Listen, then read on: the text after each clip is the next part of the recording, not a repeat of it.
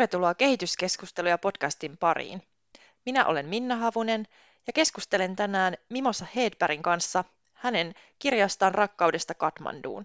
Mimosa on asunut Nepalissa vuodesta 2018 lähtien ja työskennellyt siellä lähetysseuran viestinnän asiantuntijana. Mimosa kirjoittaa tässä kirjassaan, että Rakkaudesta Katmanduun on matkakertomus heille, jotka unelmoivat joskus matkaavansa Nepaliin.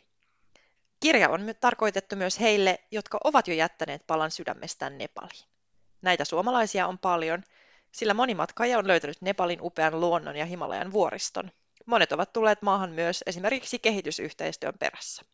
Ihan ensiksi matkataan vuoteen 2018 ja erääseen marraskuisen päivään, joka muutti jotain Mimosassa pysyvästi. Hän itse kuvaa, että silloin jotain hänen omista ideaaleistaan maailmanparantajana ja maailmasta lähtökohtaisesti hyvänä paikkana murentui tomuksi. Sinä päivänä Mimosa tapasi Sukrin. Se oli kyllä tosi pysäyttävä kohtaaminen ja se on jäänyt mulla tosi vahvasti mieleen näinä Nepalin vuosina. Se oli mun eräs ihan ensimmäisiä työmatkoja. Se oli tuonne itäiseen Nepaliin, lähelle Intian rajaa, Morangin piirikuntaa ja matkasin sinne haastattelemaan tällaista Sukrinimistä naista. Tämä oli osa tällaista moniperustaiseen syrjintään keskittyvää artikkelisarjaa. Ja tiesin etukäteen, mulle oli vinkattu, työtoveri oli vinkannut, että siellä meidän hankkeen parissa asuu tällainen Sukriniminen nainen, ja häntä kyllä syrjitään todella monelta suunnalta, että hän on ensinnäkin niin sanottu alakastinen Dalit, eli kuuluu Nepalin tällaisiin Musahar daliteihin, he on niin kuin Nepalin kastijärjestelmässä ihan pahnan pohjimmaisia, eli jopa dalit, daliteinkin kesken saattaa olla vielä hierarkiaa ja näitä musahareja, jotka asuu just tuolla Intian rajan läheisyydessä usein, niin heitä on kutsuttu tällaiseksi rotan metsästä ja rotan, rotansyöjäheimoksi. Sukri oli siis kuullut tähän hyvin, hyvin köyhään syrjittyyn ryhmään, mutta sen lisäksi hän on, hän on myös vammainen nainen. Eli hän oli sairastunut lepraan noin parikymppisenä ja sen ne vammat oli, oli jääneet hänelle niin pysyväksi osaksi elämää, että monta syytä, miksi hän on tässä yhteiskunnassa tosi syrjitty. Tiesin tämän kaiken en, ennen kuin menin tapaamaan Sukria sinne kylään, mutta hänen tarinansa silti oli kyllä oli tosi pysäyttävä ja sa, sai mut miettimään sitä, että jos on niin kuin elämän arpa onni mennyt niin heikonlaisesti, että, että syntyy Nepaliin. Nepal on lähtökohtaisesti yhä Aasian köyhimpiä maita. Ja sitten vielä tuollaiseen niin Dalit-kylään, hyvin köyhään kylään, missä naisia ei kouluteta, he ei edes tiedä omaa ikäänsä, niin kuin Sukrikaan. Hänellä ei ollut syntymätodistusta tai mitään dokumenttia. Hän arveli silloin olevansa ehkä 40-45-vuotias. Ja sitten vielä sen lisäksi, että vammautuu. Niin siinä kyllä niin tulee kehitysyhteistyö ammattilaisellekin sellainen olo, että mitä me voidaan tehdä tällaisissa tapauksissa. että kehitysyhteistyöllähän pystytään ratkaisemaan ihan valtavan hienoja juttuja ja pystytään rakentamaan just nimenomaan näiden kaikkein syrjityimpien parissa hyvinvointia, pystytään voimaannuttamaan naisia, parantamaan heidän toimeentuloaan, kouluttamaan just nimenomaan tällaisia syrjittyjä, marginalisoituja ihmisryhmiä heidän oikeuksistaan, ihmisoikeuksistaan tosi montaa juttua voidaan tehdä, mutta silti niin Sukrin elämässä, vaikka hänenkin kylässä toimi se kehitysyhteistyöhanke, niin, niin siinä tuli vähän voimaton olo. Ja ei hänen nyt elämänsä ihan niin synkkää ollut, mutta, mutta se myös ehkä kiteytti sen, että miksi me tehdään Nepalissakin töitä. Kehitysyhteistyö ei ole helppoa ja sillä pyritään nimenomaan näitä, näitä kaikkein heikoimmassa asemassa olevia ihmisiä auttamaan, mutta, mutta kyllä se veti aika hiljaiseksi se haastattelu silti kirjoita tässä kirjassa tästä Sukrin kohtaamisesta, että kysyit häneltä, että mikä on hänen lempihetkensä päivässä ja hänellä ei ollut tähän vastausta, koska ei elämässä oli juurikaan hyviä hetkiä. Tämä oli tosi koskettava kohta tässä kirjassa ja kirjoita tästä myös sitä, miten, miten ollaan eri maailmoissa ja Suomessa sitten voi olla ongelma, jos lähikaupasta on loppunut kauramaito, että se voi pilata loppupäivän, mutta että Sukrin maailmassa huolena on pitää kooprat poissa, jotta saisi nukkua yön rauhassa.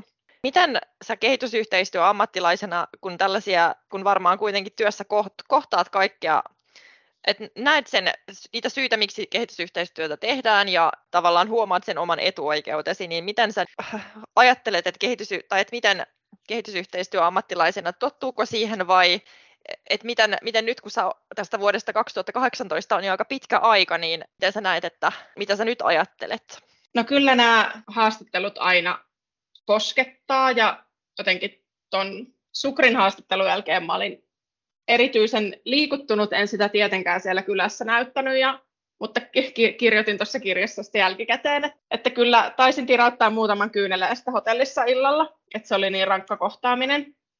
Ja kyllä se on, se on jäänyt jotenkin mukaan, mutta to, tosi paljon, just kun mä oon viestin, viestiä ammatiltani, niin haastattelen ihmisiä meidän työn parissa kohtaan, kuulen tosi paljon erilaisia ihmiskohtaloita, niin kyllähän siinä joutuu tietyllä tavalla karaista itseään ja, ja on päässyt kuulemaan kaikenlaista, mutta samalla mä en halua yhtään kyynistöä, mä haluan olla herkkä näille ihmiskohtaloille ja, ja haluan niitä kuulla ja mun mielestä on tosi jär, tärkeää, että niitä myös jaetaan sinne Suomeen. Just niin kuin toi, toi vähän hassukin kauramaito esimerkki, se mun mielestä kiteyttää aika paljon siitä, että meillä on Suomessa asiat niin valtavan hyvin välillä, että pienetkin asiat voi olla meille ongelmia, kun täällä ihmiset kamppailee niin valtavien haasteiden kanssa, että ne on, ne on niin eri mittaluokkaa, että jotenkin sen takia mä ajattelen, että kyllä tätä työtä yhä, yhä tarvitaan ja me ollaan, Suomi on kuitenkin rikas maa, me ollaan maailman onnellisimpia tai onnellisin maa, että kyllä meillä on niin kuin varaa antaa siitä meidän hyvästä muillekin, joilla ei oikeasti ole mitään ja just ne kooprat vaivaa näitä kaikkein köyhimpiä ihmisiä, mutta että on vaan tosi tärkeää pitää se kyynisyys kaukana ja muistaa, että kehitysyhteistyössä niitä ongelmia, isoja haasteita riittää, mutta sitten pitää kuitenkin uskoa siihen isompaan hyvään ja nähdä niin sit niitä pieniä muutoksiakin kaiken pahan ja kriisin keskellä, että niistä voi aina versata jotain isompaa ja, ja parempaa, jos vaikka tämän sukrin sukupolven naiset ei pääse kouluun, niin niin hänen tyttärensä ja heidän niin kuin lapset ja lapsenlapset pääsee. Kyllä sitä muutosta tapahtuu, se on vaan tosi, tosi hidasta, että näissä hommissa nyt vaan ratkotaan näitä maailman vaikeimpia asioita, että sikäli se työ on välillä vaikeaa hidastaa ihmiskohtalot kovia, mutta, mutta kyllä sitä muutostakin näkyy. Ja paljon mä oon myös päässyt kuulemaan hyviäkin tarinoita meidän työn parissa, että ne on tietenkin tosi motivoivia sitten taas Kerrot tässä kirjassasi tällaisesta Chaupad-käytännöstä, jossa naisten täytyy mennä kuukautisten ajaksi puuvajaan pois sieltä omasta kotitalostaan.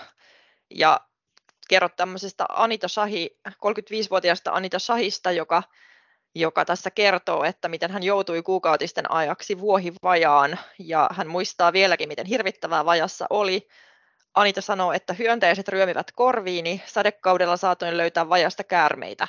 Talvella vajat olivat äärimmäisen kylmiä ja jouduin olemaan koko ajan valppaana, etteivät kylän miehet tulisi vajaan.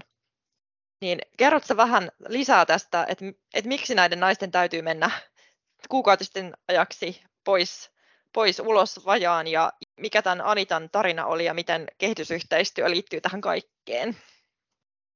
Tämä on nimenomaan tuolla Nepalin länsiosissa elää tällainen vanha hinduperinne saupadi, eli tällainen kuukautiseristys, jossa just naiset ja tytöt, silloin kun kuukautiset alkaa, niin siitä lähtien heidät eristetään kuukautistensa ajaksi sitten muusta perheestä.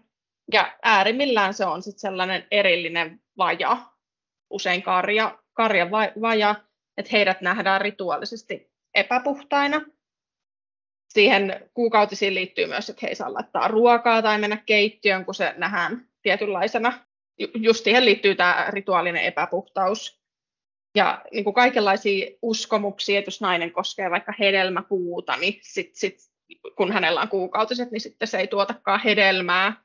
Ja jotenkin, että jos nainen ei eristäydy, niin sitten jos siinä yhteisössä tai kylässä tapahtuu jotain pahaa, vaikka, vaikkapa karja sairastuu tai viljelmät menee tilalle mistä tahansa vaikka sään takia, niin sitten, sitten usein uskotaan, että se johtui siitä, että nyt, nyt tämä nainen niin kuin suututti, suututti Jumala. Että se on tosi tällainen pitkä ja valitettavasti haitallinen perinne. Kehitysyhteistyössähän ei, ei tietenkään niin kuin pyritä muuttamaan ihmisten kulttuuria, mutta on tärkeää, että tällaiset perinteet, jotka on vaikka naisten ja tyttöjen terveydelle vaaraksi, niin niitä on niin kuin pyrittävä muokkaamaan turvallisiksi. Ja tässä Anitan tapauksessakin, niin hän sitten kertoi, että sinne kylään tuli meidän Suomen lähetysseuran tukema kehitysyhteistyöhanke ja, ja sen hankkeen työntekijöitä. Ja, ja he sitten kertoi, he alkoivat valistaa tästä, tästä perinteestä, että, että hei, että mitä jos naiset, että meniskään vajaan, että tähän liittyy paljon riskejä. He, naisethan tietää sen hyvin itsekin, että, että kun menee keskellä talvea tuolla vuoristossa kylmään vajaan, niin siihen liittyy terveysuhkia. Sitten seksuaalisen hyväksikäytön uhka on valitettavaa myös, koska kylän miehet tietää, että siellä on naisia yksinään. Jopa on ollut kuoleman tapauksia, niitä lähes joka vuosi Nepalin lehdistöstä lukee mediasta, että nainen kuollut esimerkiksi häkämyrkytykseen tällaisessa vajassa, kun yrittänyt pitää itseään lämpimänä.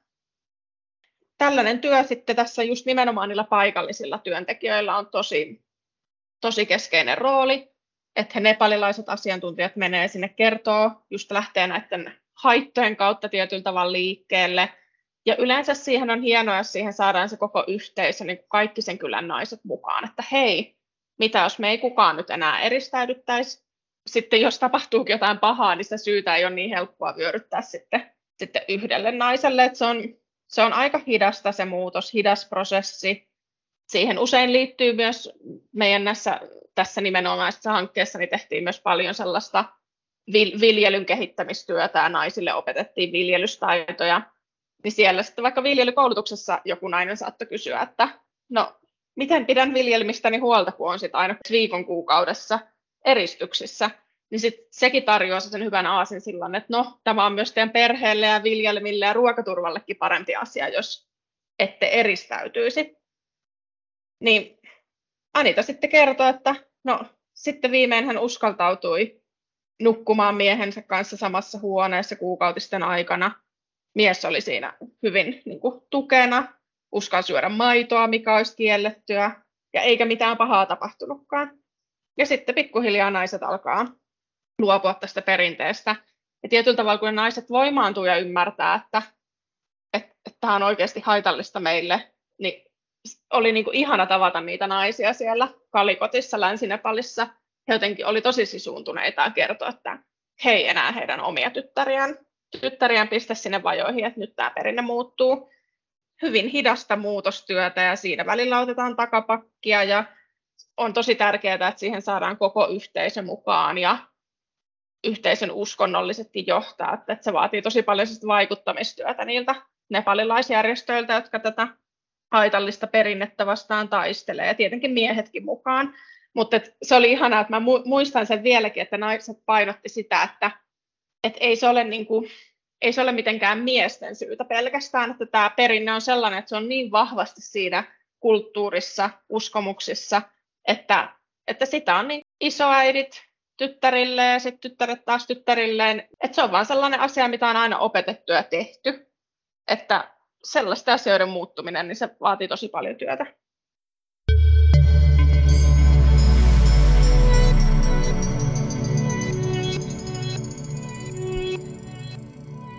Tapasit tuolla Nepalin trooppisella Terailla 15-vuotiaan Nirmalan, joka eli äitinsä ja kolmen sisaruksensa kanssa, kun isä oli siirtotyöläisenä Intian pelloilla. Ja isä oli velkaongelmissa eikä lähettänyt rahaa perheelle juurikaan. Ja tässä talousahdingossa, missä tämä perhe oli, niin Nirmalan äiti päätti tehdä sopimuksen, jossa 15-vuotias Nirmala naitettiin 28-vuotiaalle miehelle ja vastineeksi perhe sai lainarahaa elämiseen. Ja Nirmala pakotettiin siis naimisiin ja heti ensimmäisen avioviikon jälkeen hän karkasi, koska tilanne oli, oli liian karmiva. Lopulta tilanne päättyi niin, että Nirmala jopa yritti tehdä itsemurhaa. Ja, mutta tapasit Nirmalan kuitenkin koulussa, jossa hän oli, ja oli selvinnyt tästä tilanteesta. Kerrotko että vielä tästä kohtaamisesta ja, ja miten, miten kehitysyhteistyöhanke Nirmala auttoi tässä tilanteessa? Nirmala oli tosiaan kokenut tosi karun kohtalon ja tämä oli tietenkin yksi myös sellainen haastattelu, mitä oli tosi vaikea tehdä ja piti mennä todella niin kuin tytön ehdoilla ja kuulla, että mitä hän haluaa siitä kertoa ja mitä ei halua. Mutta se tilanne oli onneksi saanut tietyllä tavalla onnellisen lopun, vaikka aika traumaattinen tapahtuma kaikin puolin. Nepalissa siis lähes 40 prosenttia nuorista naisista niin on naitettu yhä alle 18-vuotiaina. Et se on aika hurja luku. Se koko ajan on vähenemään päin. Esim. minun ja sinun ikäiset, ikäiset naiset, niin jos, jos me tultaisiin tuolta Katmandun ulkopuolelta ja varsinkin tuolta Nepalin eteläosista läheltä Intian rajaa, missä tämä perinne on etenkin moni, monissa yhteisöissä aika yleistä, niin me oltaisiin ehkä luultavasti koettu tämä kohtalo, tai vähintään meistä toinen. Nämä lapsiavioliitot, niihin liittyy tosi monta syytä Nepalissa ja ylipäätänsä täällä Etelä-Aasiassa. Köyhyys on yksi syy. Perheille tietenkin, kun tytön naittaa, niin sitten on yksi, yksi vähempi suu ruokittavana. Koulutuksen puute vanhempien kesken, ja just tämä tyttölasten heikko arvostus, koska yleensä pojat on täällä niitä, jotka jää kotiin pitämään huolta, huolta perheestä ja vanhemmista, mutta just nimenomaan tytöt naitetaan muihin perheisiin, että he ei niin kuin jää tietyllä tavalla hyödyttämään sitä, sitä lähtöperhettä, jos näin nyt voi raasti sanoa. Ja sitten ylipäätänsä siis patriarkaalien kulttuurikastijärjestelmä. Tähän liittyy monia syitä. Miksi Nirmalan tilanne onneksi kääntyi vähän parempaan oli se, että tässä Nirmalan koulussa toimii just Suomen lähetysseura, Suomen tukema kehitysyhteistyöhanke, joka keskittyy koululaisten mielenterveyteen. Ja hankkeessa koulutetaan koulukuraattoreja, yksi naiskuraattori ja yksi mieskuraattori olemassa olevista opettajista Nepalin julkisiin kouluihin, siis kuhunkin kouluun, että siellä olisi niin yksi nais- ja yksi mieskuraattori, tässä Nirmalan tapauksessa he kuuli tämän tytön tarinan ja tietenkin ihan selvää, että, että tämä vaati niin erityistukea myös koulun suunnalta. Ja koulukuraattorit vieraili perheen luona ja Nirmala tapasi heitä monta kertaa, sai niin kuin sellaista yksilötukea. Se oli koskettavaa. Mä juttelin myös niiden kuraattoreiden kanssa. Hekin kertoi sitä, että aluksihan kun he tapasivat tyttöä, niin hän vaan itki ja itki, että se oli ollut niin kuin tosi karu kokemus hänelle. Mutta että nythän kuitenkin, kun mä jututin häntä, niin siitä oli jo kulunut aikaa tästä tilanteesta ja hän oli, hänellä oli tulevaisuuden unelmia. Että hän selkeästi hän toivoi ehkä, että hän voisi työskennellä jossain järjestössä, hän halusi käydä koulunsa loppuun, hän oli päässyt takaisin asumaan siis kotiinsa ja, ja tämä avioliitto oli purettu, koska myös lapsiavioliitot on Nepalin laivastaisia, että täällä taitaa olla 20 vuoden ikä, ikäraja nykyään avioliittoihin, mutta sit sitä tietyissä yhteisöissä yhä rikotaan. Sikäli tosi tärkeä esimerkki siitä myös, että miten tällaisessa köyhässä maassa, missä mielenterveyden ongelmat niin aikuisilla kuin lapsilla, niin ne myös tosi paljon kumpuaa niin kuin näistä köyhyyteen liittyvistä, että voi olla tällaisia haitallisia perinteitä, oli se sitten just kuukautissyrjinnät tai lapsioavioliitot, tai sitten poilla vaikka just he, he saattaa joutua lähteä siirto, siirtotöihin ja ne aiheuttaa tähän omanlaisiaan haasteita, mutta et, et tietyllä tavalla se köyhyys ruokkii sitä, että mielenterveyteen tar, tarvitaan tukea. Ja tässä meidän hankkeessa on idea, että kun me tehdään tätä työtä Nepalin julkisissa kouluissa, niin nimenomaan sitä kautta tavoitetaan niitä koululaisia, että kun se on koulun yhteydessä, että ne tapaukset tulee sitten, erityistapaukset, jos, jos, jossa lapsi tarvitsee tukea, niin tulee paremmin sitten tietoon. Kirjassa kerrot paljon tarinoita naisista ja tytöistä, ja tot, mutta myöskään miesten ja poikien elämä ei ole kovin helppoa Nepalissa. Erityisesti siirtotyö on sellainen teema, joka koskettaa miehiä. Eli Nepalihan saa paljon tuloja siitä, että nepalilaiset lähtee ulkomaille ja lähettää rahaa sieltä sitten perheelleen. Ja, ja tota, monesti sitä työtä tehdään todella kamalissa olosuhteissa. Kerro tästä semmoisesta nuoresta miehestä kuin Krishna, joka päätti lähteä 15-vuotiaana Nepalista Intiaan paremman toimeentulon perässä. Ja hän oli töissä kotiapulaisena ja teki töitä kello viidestä aamulla iltaisin kello 11 asti, seitsemänä päivänä viikossa. Ja kuukausipalkka tästä ihan todella suuresta työmäärästä oli vain 70 euroa kuussa. Krishna sitten palasi kuitenkin kotiinsa, kun hänen isänsä sitä toivoi. Ja hän sitten on hyötynyt tästä lähetysseuran kehitysyhteistyöhankkeesta nimenomaan tällä tätä koulukuraattorityötä, mistä jo äsken kerroit. Kerro vähän lisää tästä haastattelutilanteesta Krishnan kanssa. Krishnan tarina oli taas karu, jotenkin ihan, ihan omalla tavallaan ja just kuvasit tuossa hyvin, että Nepalissa tämä koko siirtolais, siirtotyöntekijöiden teema, niin se on ihan valtava osa Nepalia. Tämä on köyhä maa, täällä on ihan palkatuistakin töistä niin hyvin pienet palkat. Iso ongelma on, että töitä ei ole vaan saatavilla. Ja se johtaa siihen, että tosi paljon etenkin nuorukaiset nuoret miehet lähtee siirtotöihin. Jos tuuri käy heidän näkökulmastaan, he päät- saattaa lähteä ihan kauaskin lähi tai jopa Malesiaan asti. Mutta että sitten kun Nepalilla on tosiaan tuo avoin raja Intian kanssa, niin ne yhteisöt, jotka elää siellä rajan tuntumassa, niin sieltä on tosi houkuttelevaa lähteä rajan yli Intiaan, koska Intiassa on heti vähän paremmin erilaisia työnteon mahdollisuuksia. Tai näin ainakin usein ajatellaan, että siitä voi olla myös välillä vähän ruusuiset kuvat. Krishna tosiaan kävi koulua kahdeksannelle luokalle asti, mutta sitten hän päätti jättää peruskoulun kesken. Hän oli siis kyllästynyt vaan siihen köyhyydessä elämiseen. Siis tuli todella köyhästä perhetaustasta tuolla alueella kaikilla perheillä ei ole varaa ruokkia perheen lapsia, että kun tulee sellaista taustasta, niin voi todella olla houkutus, että, että nyt kun pääsisi tekemään itse rahaa ja rajan toisella puolella ehkä parempi tulevaisuus, paremmat mahdollisuudet, niin moni haluaa siihen tarttua ja Krishnan isovelikin oli jo siellä töissä ja niin hän, hän halusi lähteä myös.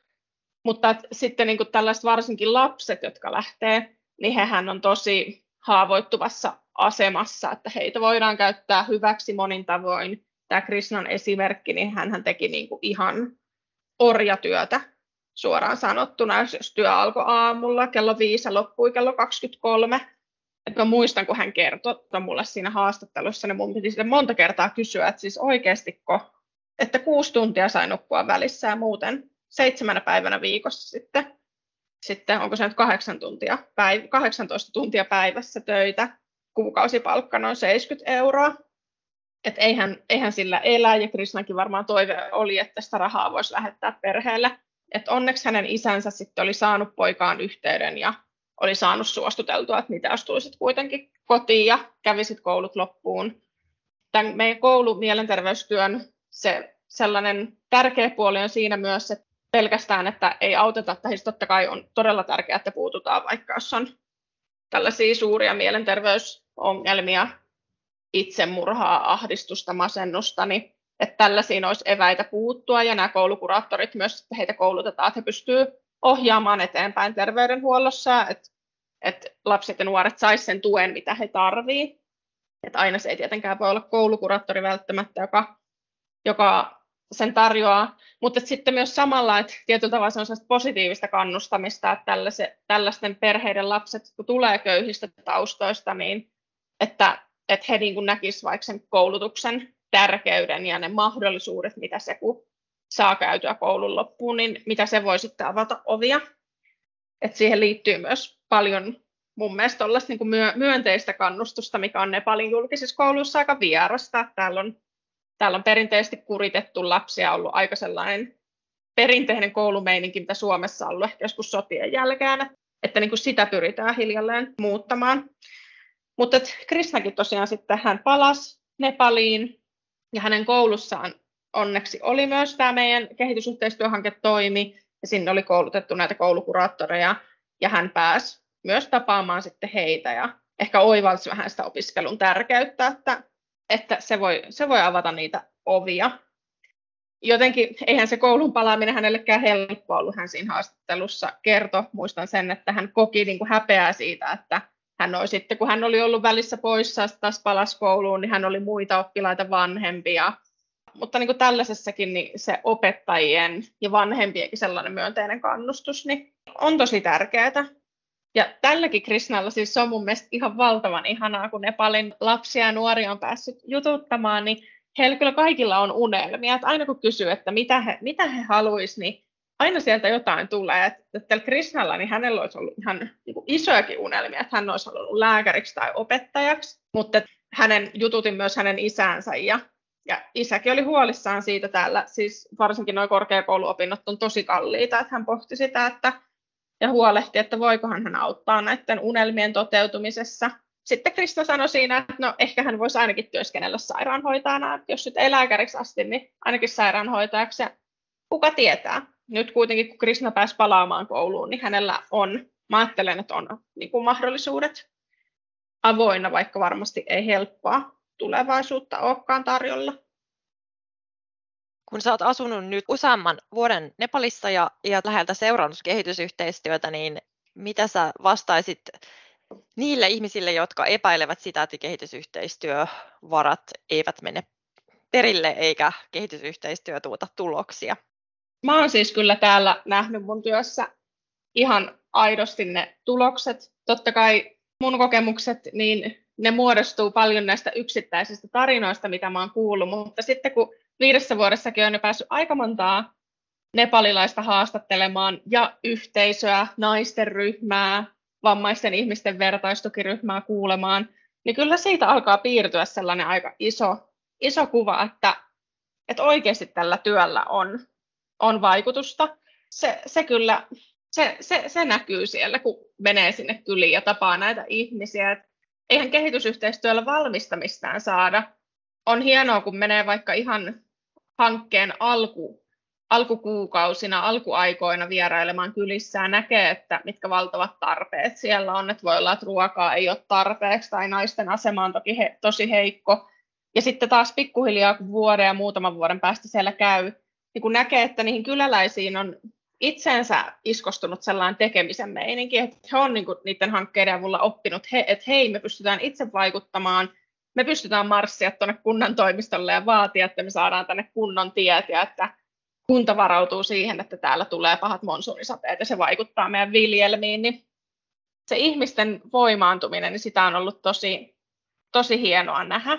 Kyllä mä ajattelen, että kuka tahansa, joka pääsisi vierailemaan täällä meidän lähetysseurankin kehitysyhteistyökohteissa, vaikka Nepalissa, niin jos pääsisi näkemään sen ihmisten elintason tuolla kylissä, jotenkin ta- tajuisi sen, että mitkä ne niin valtavat tarpeet on, että kehitysyhteistyötä tarvitaan, koska nimenomaan me järjestöt, mehän tavoitetaan just kaikkein noin syrjityimmät ihmiset, mitä ei vaikka Nepalin valtio yhäkään valitettavasti tavoita. Mutta totta kai pyritään tekemään valtion kanssa tiivistä yhteistyötä ja pyritään koko ajan niin saamaan heidät mukaan siihen, että hei, tämä on teidän hommia. Ja tietyissä hankkeissa me ollaankin nähty sitä, että kunnat tulee siihen mukaan ja he näkevät sen työn tärkeyden ja he haluavat maksaa osan siitä työstä. Ja ne on niin kuin ihan, ihan parhaita onnistumisia. Mulle tulee vielä yksi esimerkki siitä mieleen, että kun ihminen, joka tulee niin kuin sit täysin ulkopuolelta tämän kehitysyhteistyön, koska mullehan on ihan selvää, kun mä oon nähnyt nyt tätä jo niin paljon Nepalissa, että miksi tämä on tärkeää, mutta että meillä oli viime marraskuussa Pippa Laukka täällä vieraana Nepalissa ja meidän kehitysyhteistyökohteissa. Ja mun mielestä oli jotenkin ihana hänen kanssaan seurata sitä ja nähdä, että kun hänkin vähän pohti sitä, että, no, että miten tehokasta tämä on ja mitä tämä oikeasti tämä työ täällä on, niin, niin hänkin sanoi, sanoi ihan suoraan, että hän tajusi, että kyse ei ole niin laastariavusta, että me jotenkin lyhyellä tähtäimellä nyt annettaisiin jotain ruoka-apua tai niin kuin, se, se ei ole sellaista lyhytnäköistä, vaan tämä on niin kuin pitkäjänteistä, pitkäaikaista työtä, autetaan ihmisiä auttamaan itseään, että heidän vaikka taidot karttuisi niin, että he pystyvät viljelemään monipuolisemmin ja ilmastoystävällisesti silleen, että ruokaa riittää paremmin, tai ajamaan niitä omia oikeuksiaan, naiset ja syrjityt ryhmät. Mä ajattelen, että mun ja muiden kehitysyhteistyön tekijöiden, niin meidän työ on niin kuin jotenkin tehdä meidät itsemme hyödyttömiksi. Tätä työtä tekee paikalliset itse ja se siihen vaan tarvitaan vielä niin kuin meidän Suomea ja suomalaisten tukea. Tämä on yhteistyötä ja se onkin se hieno juttu, mutta tuloksia täällä aidosti syntyy. Kiitos, että kuuntelit kehityskeskusteluja podcastiin. Tässä podcastissa kuulit esimerkkejä työstä, jota on tuettu Suomen kehitysyhteistyövaroin.